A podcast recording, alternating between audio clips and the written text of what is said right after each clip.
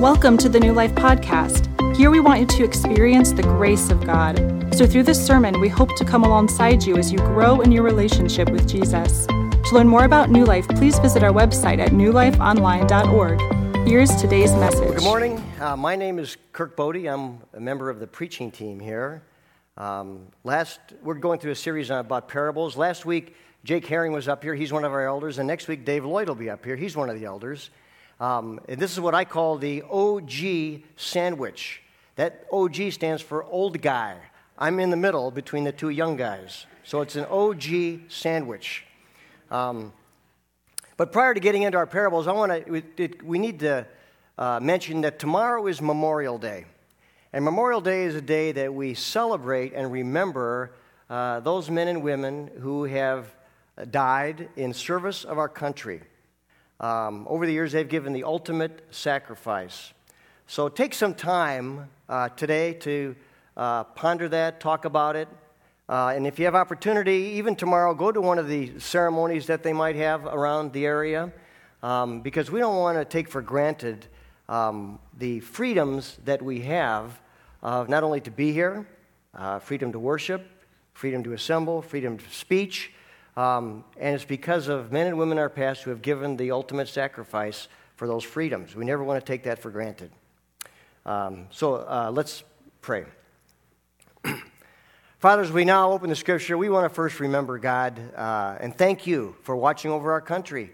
Thank you for those men and women over the years that have served, uh, that have sacrificed, some of which given the ultimate sacrifice. And we are the beneficiaries of that. We're able to be here today to worship you. We know, God, your hand uh, has been on them, has been on our country.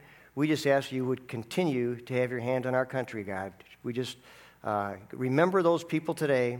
May we never forget. Now, God, as we have a chance to open the scripture, your word, uh, your instruction to us, uh, may we have uh, ears to hear, hearts that are open to receive what you would have for us today. In Jesus' name, amen.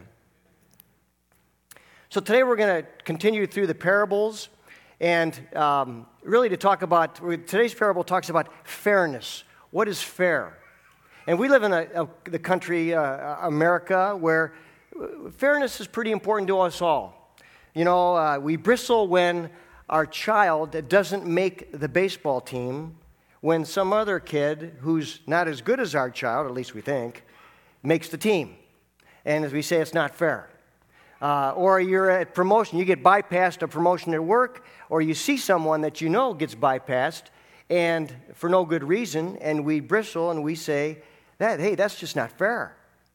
Um, I met this week with a young lady, half my age, who just was diagnosed with cancer, and through no fault of her own, and she didn't say it, but it could be said, that's not fair.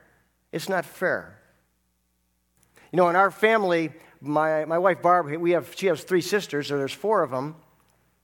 And in years past, we would get together at Christmas, and her dad would, we'd have gifts, and everybody got pretty much fair gifts. And one year, we remember specifically, everybody got gifts, and it was fine. And then all of a sudden, after all the gifts were opened, her dad says, I've got one more gift for Penny.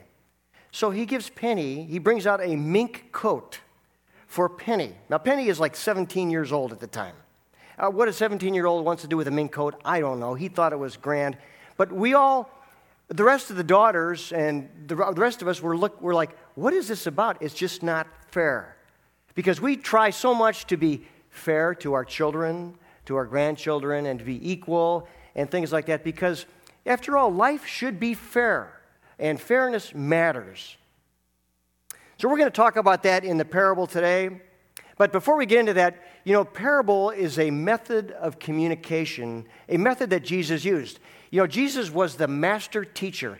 If, there, if you were taking a class in education, you need to use Jesus as the ultimate educator. He used parables, which we're going to talk about here today. He used stories of everyday life. He used life examples when he like he washed the disciples' feet. He, that was an example to them, a life lesson of how to teach. Jesus taught in a myriad of ways. Some of the favorites are he used what they call the hyperbole. Uh, the hyperbole, where if your hand causes you to sin, cut it off. Now, he didn't mean that literally, but he, hyper, a hyperbole is an over exaggeration to make a point. Next week, give a little preview. Dave's going to be talking about counting the cost of what it means to follow Jesus. And Jesus says, You must hate your mother and father. And he'll put it in context, so be sure and come back for that. But it's like, that's, that's, that's an exaggeration to make a point. But one of the best techniques Jesus used was parables. We all know lots of parables the parable of the Good Samaritan, the parable of the different soils, for example. And there's so many good, healthy, positive kind of parables. But a parable uh, is kind of like, well, first of all, let me give the definition of a parable. A parable is this a short, fictitious story that teaches a moral or religious principle. A short, fictitious story that teaches a moral or religious principle. Now, parables are like jokes, they are designed to catch people off guard and elicit a response. Sometimes it's humorous. If it has to be explained, it loses a lot of its force. That's just like a good joke. But they capture the listener off guard sometimes. They tease them, they cause them to think. Sometimes it's just pure shock. You know, one of the classic parables is the parable of the Good Samaritan. And we lose a little bit of the shock value today, but when Jesus elevates in that story a Samaritan, have, we have to understand that first century audience would have been aghast, would have been in shock that anybody would speak positively about a Samaritan. So, parables are intended to elicit a response, to provoke, to cause people to think for themselves. There's a surface meaning, a good story, but there's a much deeper meaning. And Jesus often said, Let him who has ears to hear, let him hear. Because sometimes, just like a joke, they wouldn't get it. The parable would go right by them. Sometimes Jesus explained parables, sometimes he didn't. The parable we're going to talk about here today is a parable that Jesus doesn't explain, um, and it really provokes people, and it's, I, hopefully it'll provoke us. I know it provoked me. It's the parable of the vineyard workers in Matthew chapter 20. So if you got your Bible or your tablet or your phone, you want to turn to Matthew 20. We're going to use, we're going to talk about the parable, what's called the parable of the vineyard workers. It really is about the owner of the vineyard, but it really is about God. It's about the kingdom of God. And it deals with important issues like justice, what's fairness, grace, mercy. It's not a real feel good kind of story like some parables are feel good parables. This is not a feel good one. It, prevents, it, it presents a difficult issue that's going to cause conversation. And if nothing else, when you leave today and you say, What about that parable? Hopefully, it will provoke some conversation about what it means. Because it doesn't, we, there's parts of it we just don't agree with. And when you study parables, you know, we're a little bit at a disadvantage because we live in the 21st century, and you have to kind of transport yourself back to what would the first century audience think when they heard a parable? I mentioned the Good Samaritan, okay? Or a lot, Jesus uses a lot of agricultural parables, one he uses today. So you need to get a grasp of the context and the culture and the audience anytime you open the scripture. But here, let's, let's go ahead and read this parable. I'll read it and then we'll break it down. It says this For the kingdom of heaven is like a landowner who went out early in the morning to hire workers for the vineyard. He agreed to pay them a denarius for the day. That, a denarius is a sum of money that's equal to a day's page. A little more than that, it's a generous day. So he agreed to pay them a denarius for the day and sent them into the vineyard. About nine in the morning, he went out and saw some others standing in the marketplace doing nothing. And he told them, You also go and work in my vineyard, and I will pay you whatever is right. So they went. He went out again about noon and about three in the afternoon and did the same thing. About five in the afternoon, he went out and found still others standing around. He asked them, Why have you been standing here all day long doing nothing? Because no one has hired us, they answered. And he said to them, You also go and work in my vineyard. So when evening came, the owner of the vineyard said to the foreman, Call the workers and pay them their wages, beginning with the last ones hired and going on to the first. The workers who were hired about five in the afternoon came, and each received a denarius. So when those came who were the hired first, they expected to receive more. But each one of them also received a denarius. When they received it, they began to grumble against the landowner. Surprising. Hey, they said, Hey, these who were hired last worked only one hour, they said, and you have made them equal to us who have borne the burden of the work and the heat of the day. But he answered one of them. He said, This I am not being unfair to you, friend. Didn't you agree to work for a denarius? Take your pay and go. I want to give the one who was hired last the same as I gave you. Don't I have the right to do what I want with my own money? Or are you envious because I'm generous? So the last will be first, and the first will be last. Now, there's the parable. Now, whenever you look at any passage of Scripture, including these parables, you kind of want to get the context of the parable. So, to help understand it and meaning, especially what Jesus means here.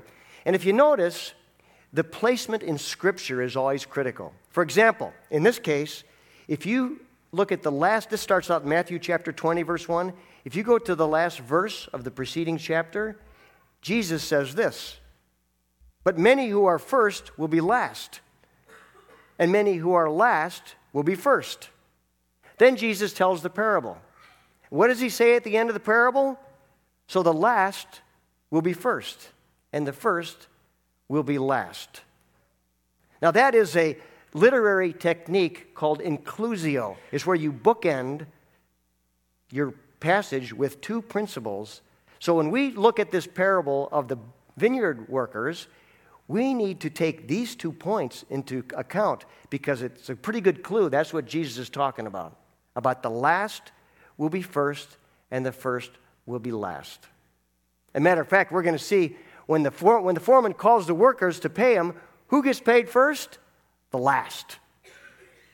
So, what does Jesus mean about this last shall be first and first shall be last? Now, also, when you look at a parable, and this one's particularly, this is in Matthew chapter 20. And if you had your scripture and you were to look at the next page, the next chapter, it's Jesus entering the final week of his ministry. So this parable was probably given about seven days or so prior to Jesus' death on the cross, before the triumphal entry, which happens in chapter 21. Now, the culture. You know, we need to understand about vineyards. I don't know if anybody here owns or operates or raises grapes for wine. Probably not. But back then it was a very common occupation. And when the grapes are ready, the grapes are ready. It's not like, well, we'll get to it next week or next month. When the grape, apparently, when a grape is ready, it needs to be harvested.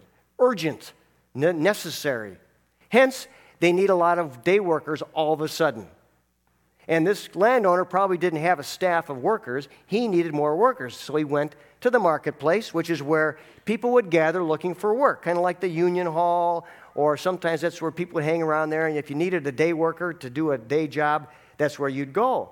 And oftentimes the people waiting are lower class workers. They're glad to get a day's work.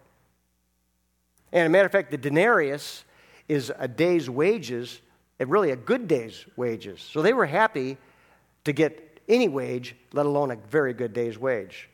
So we see that when the landowner goes and looking for day workers. So this parable talks about the principle of fairness. What is fair? And when we read this parable, we bristle. It's like, hey, why should the guy that worked for an hour get the same as the guy who worked for eight hours, even in the heat of the day? Because in our society, equality is everything. We live in a society where it's merit based, and you get what you deserve, and you work, and you're merit based. You demand your rights. I deserve it. I deserve it. That's our society. Socialism, on the other hand, is really defined as compensation or accumulation of wealth unrelated to work, unrelated to effort. And we say that's not fair. Not fair. So let's review the parable. So the first laborers, They agreed to work all day for a denarius. They had a contract, they had an agreement. I will work all day. Jesus, the landowner says, I will pay you a denarius. They had an agreement. Maybe it was a written contract, but at least it was an oral contract. They had a bargain.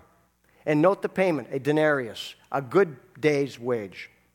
So then the second to the fifth wave of workers, the ones that came at 9 and 12 and 3 and almost closing time at 5, if you notice in the parable, the agreement was, I will pay you whatever is right. They didn't sign a contract for denarius, they got a contract for whatever is right. So we got these five different levels of workers. and then at the end of the day, the payment of the wages, the foreman comes, and they, if you, like I said, you know what the order? The last were first. The last were first. But they all got a denarius. Now, the landowner was probably waiting. If he had sent, gave the first guys a denarius and they left, they wouldn't have known the other guys got more than that. He did it for a, to make a point. So the last four groups were probably extremely happy, very gen- that the landowner was very generous. But the first workers complained. They grumbled.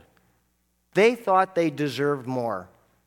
They wanted their contract, remember, the, they're the ones that had a contract. They wanted their contract renegotiated. You know, we see that in sports, NFL football. Some quarterback signs a huge mega contract, the record breaking contract with his team. And then two weeks later, some guy gets a bigger contract. So the first guy says, I don't like my contract. I want a new one. And they honor, they rip it up and they give him a new contract oftentimes people aren't of their word. Where it'd be, it'd be, wouldn't it be nice if one of these major athletes were to say, That's the agreement I entered into, I'll stick by my agreement.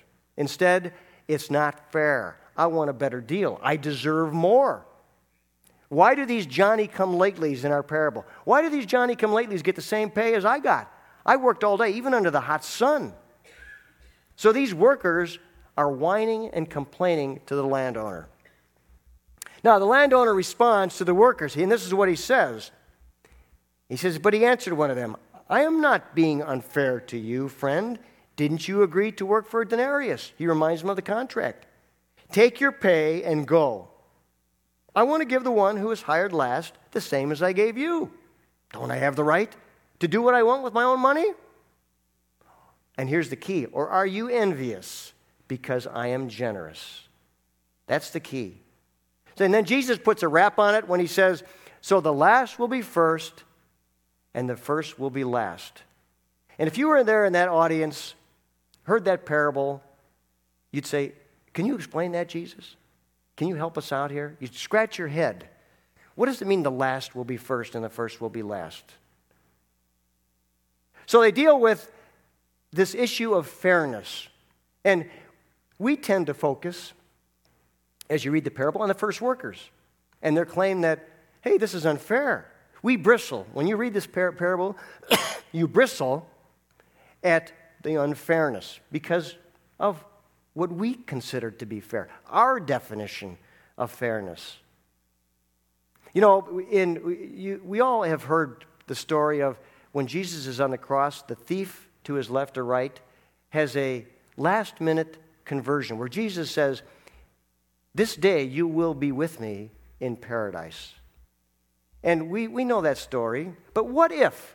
What if you were the victim of that thief's thievery? And you get to heaven, and there he is. There he is, the guy who ripped your family off, and there he is in heaven. Would you say, that's not fair? How come he, he led a life of thievery, apparently, makes a last minute con- conversion? and he gets the same deal I got. Or, bring a more contemporary, hypothetical. You die, you go to heaven, and you're looking around heaven, and there is Adolf Hitler in heaven. How would you react to that? Now, I asked somebody personally in the first service, the first uh, volunteer service, and he said, I'd be ticked. And I think anybody who doesn't agree with I'd be ticked is probably not telling the truth because we would bristle at that because it's not fair. But I think at that point, Jesus would, if I could explain to Jesus it's not fair, he'd pull me over and say, Kirk, Kirk, I have the right to be generous, and I'm being generous with him. It harkens back a little bit to the, remember the parable last week? The older brother was upset because the younger brother got the fatted cow, and he didn't get any fatted cow. God can choose to be generous. He is a God that is generous, that shows grace. We tend to impose our own economy, our own ideas of fairness, justice on God. But is God unjust? In, in Romans, Paul, who writes the book of Romans, says this He says, What then shall we say? Is God unjust? Not at all. For he says to Moses, I will have mercy on whom I have mercy, and I will have compassion on whom I have compassion. It does not, therefore, depend upon human desire or effort, but on God's mercy. See, our sense of fairness and justice really boils down to human effort, worthiness, what they deserve. So I want to focus for a minute on three principles because the human values that we have are really contrary to God's values. We need to understand God's economy. Here they are justice, mercy, and grace. Justice is getting what we deserve. That's what the, the first workers wanted. They wanted justice. Okay? They got justice. Mercy is not getting all that we deserve. Sometimes we show mercy. And grace is God's way. God's way is not getting what we deserve. Because the last guys, waves two through five, they probably didn't deserve a denarius.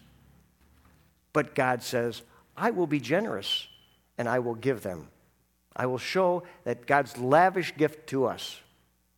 See, the owners of the vineyard didn't treat any of his workers unjustly. They got, the first guys got what they con- contracted for. Just as the owner of the vineyard was free to be generous with anybody who wants to be generous with, so God has a sovereign authority to be generous with whom he chooses to be generous with. And fortunately, it's us. Because human values of fairness are upside down. God's kingdom is very hard for us to understand sometimes. The last shall be first, and the first shall be last. The, it's, it's an upside down kingdom. But we need to understand God's economy. And here's, here's a basic fundamental principle of God's economy it's this salvation is not earned or deserved, but is a free gift God gives purely by His grace. Now, that is a fundamental principle of Christianity. And we all need to know that because if you name Jesus your Savior and Lord, you're the beneficiary of this and that salvation is not based upon any kind of merit. A couple passages of scripture here Ephesians 2 8 and 9. For it is by grace you have been saved through faith. And it's not from yourselves, it is a gift of God, not by works, so that no one can boast. It doesn't make sense in our economy, but in God's economy, it makes perfect sense. Titus 3 5. He saved us not because of righteous, thing we, righteous things we have done, but because of his mercy he saved us. Through the washing of rebirth and renewal by the Holy Spirit, whom he poured out generously. There's our God, generously through Jesus Christ our Savior. And you could take these verses and put it in your own first tense. For example, Titus 3 5. He saved me, Kirk Bode. He saved me, not because of righteous things I have done, or unrighteous things I've done. It had nothing to do with that. He saved me because of his mercy. That's how he saved us. That's, that's, that's God's economy. And we see that dealing with the economy of the vineyard workers. Now, an important secondary principle to this parable is that if we notice, it is the landowner who goes to the workers. They don't come to him looking for work. He seeks out and brings in the workers that he chooses as He chooses and gives them work to do. See, our salvation is entirely God's work. And that's the main reason why we have no right to make demands or set limits on God. It's His prerogative. It's His prerogative to alone show mercy to whom He wants to show mercy. You know, if you were to get a piece of paper out and draw a line right down the middle, and on the left hand column, you'd write, What does God owe me? Let me make, I'm going to make a list of what God owes me over here. Um, wouldn't be much there. But then on the other side, you put, What do I owe God? And we'd be here all day. We, would be here all day. God owe, doesn't owe us anything, but it's only through His grace and His generosity that we are offered salvation. So let's apply these principles to the 21st century to us. What is our problem? What, do, what really do we deserve? That was the complaint of the first workers about getting justice. They wanted justice because they wanted fairness, they wanted to get what they deserved. What do we deserve? Well, here's what the Bible says We deserve nothing less than death. Yet by grace we get life. Romans 3:23 For all have sinned, all have sinned and fall short of the glory of God. And then continuing in Romans 6, for the wages of that sin is death. The wages of sin is death. But by the way, one of my favorite words in the Bible, whenever you see the word but, usually it's good news coming. But the gift of God is eternal life in Christ Jesus our Lord. So we need to accept absolute dependence on the grace of God because we are sinners deserving of death. Fortunately, for our problem, God has a remedy. Rem- his remedy is Jesus. Like in our parable, we have a generous God giving us not what we deserve, but grace. Romans 5 8 says this But God demonstrates his own love for us in this while we were still sinners, Christ died for us. 1 Peter 3:18 For Christ also suffered once for sin, the righteous for the unrighteous to bring you to God. He was put to death in the body, but made alive by the Spirit.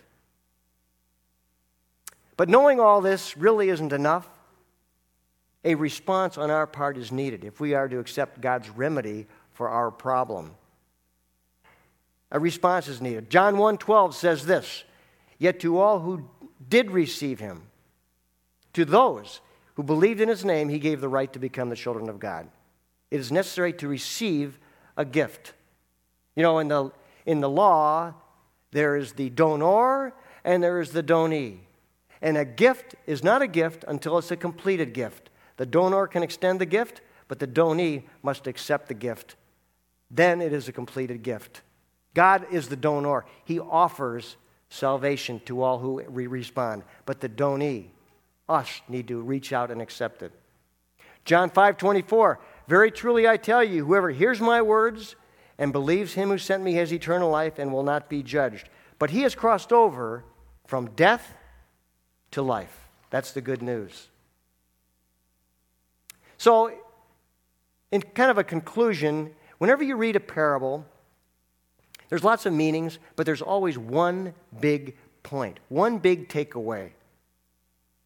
And oftentimes we read this parable, we worry about the fairness, we worry about the guy next to us uh, instead of being awed by the generosity of God.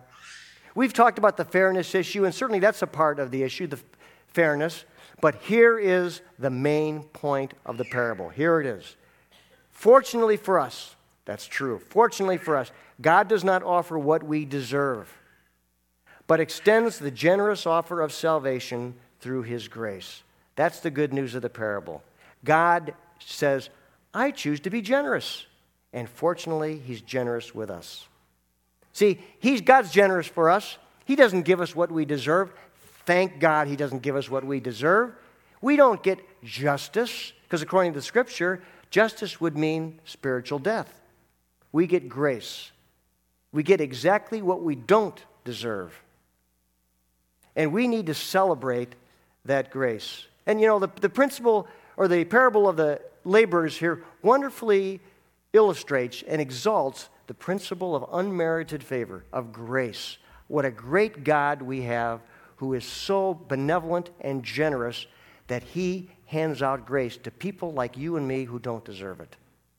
You know, my own response as I've read this, it needs to be and is profound thankfulness.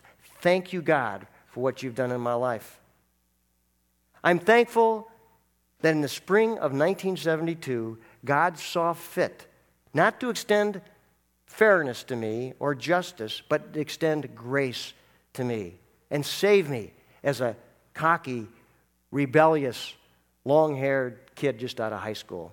You know, I saw the movie Jesus Revolution, and I, I lived through that.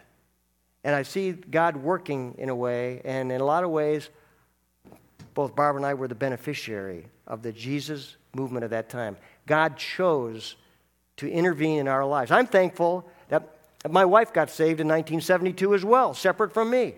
God was working. What a great, generous God. You know, the song, we sung it many times. It's about amazing grace. It is amazing. It's grace. That's amazing in itself. When you say it's amazing grace, it's outrageous grace, it's unmerited grace. But that song is about us. Amazing grace, how sweet the sound that saved a wretch like me. And I'm thankful that He saved me. I'm thankful that He saved my wife. And if you're saved, be thankful today that God, in His generosity, didn't give you what you deserve, but gave you grace.